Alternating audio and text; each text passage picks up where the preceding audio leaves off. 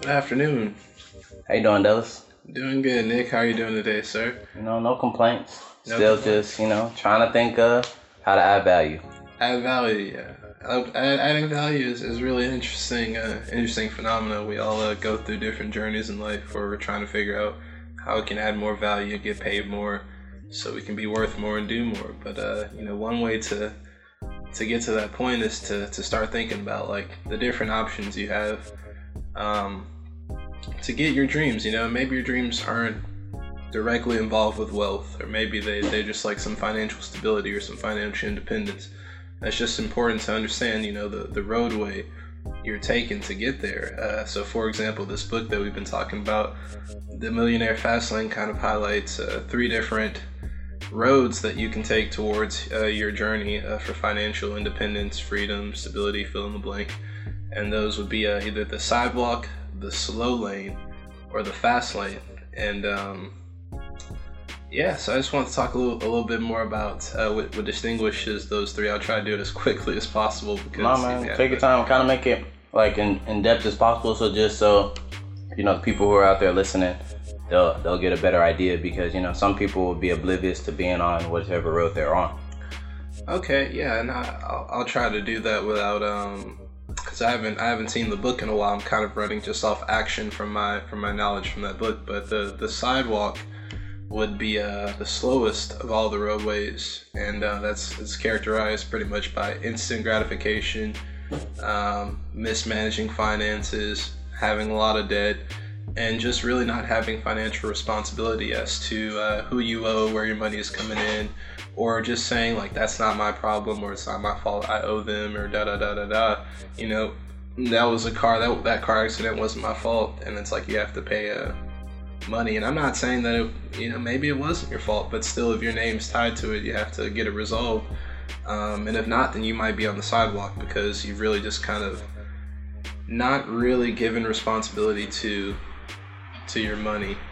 So, um, and then you have the slow lane, which is, uh, you know, you're actually trying. You, you're saving some money, you have a pretty decent job, maybe a 401k, maybe a Roth IRA, and uh, maybe some investments. And um, you're trying to progress further in life. And, but you're subscribed to the save 10%, invest in the stock market, um, and cross your fingers and hope that over 20 or 30 years you'll be able to retire on a, decent amount of income. Um, Yeah, I remember that one. They were saying that's like the 40 year plan. And right now, you know, I'm 26, so 40 years, I'm gonna be 66. So I don't have time like that to be, you know, just going on the slow lane. Of course, you do want to build up good habits with your money. Saving 10%, I wouldn't say any of those those rules are necessarily or inherently bad. It just don't expect to get to get rich off of that. Don't expect to to be able to like wake up and be like, oh, you know, I'm not going into work today. You better take your ass to work. You only saving ten percent, you know. You got to get in there. But like, if you're if you're putting those towards like that extra money or that extra time outside of work, or you know, towards towards your actual goals to create value, then I think that'll be something. That's right. Uh, what Nic said is actually spot on. See, the thing is, the sidewalk, the slow lane, the fast lane, they're not they're not people who are smarter than any any other person. And it's like you could be on the sidewalk or the slow lane right now and be very brilliant and know that you're worth more and know that you're capable of doing more. But just because of the mathematics, the principles you're operating on, it's just you're on the slow lane because um, you likely don't have well that's what separates the slow lane and the fast lane. The slow lane you don't really have control over um, your income. And you know argue with me if you if you want but it's uh it's like if you have a job maybe even if you're like one of the top people at the job you still have somebody to answer to. And um, you can't ask them for like a hundred 200 percent raise.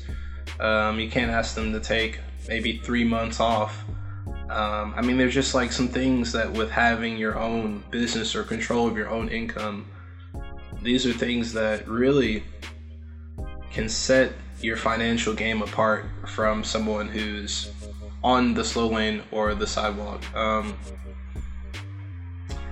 all that to say is like basically the fast lane what makes it different from the slow lane and the sidewalk is because the fast lane operates by a certain mathematic equation which gives you control over your income source you're creating something you're giving to the world you're producing something you're working with people you're putting in something to the atmosphere um, people are responding to it and you're getting paid for that your services or your product and that allows you to have complete control over your time and your income as well.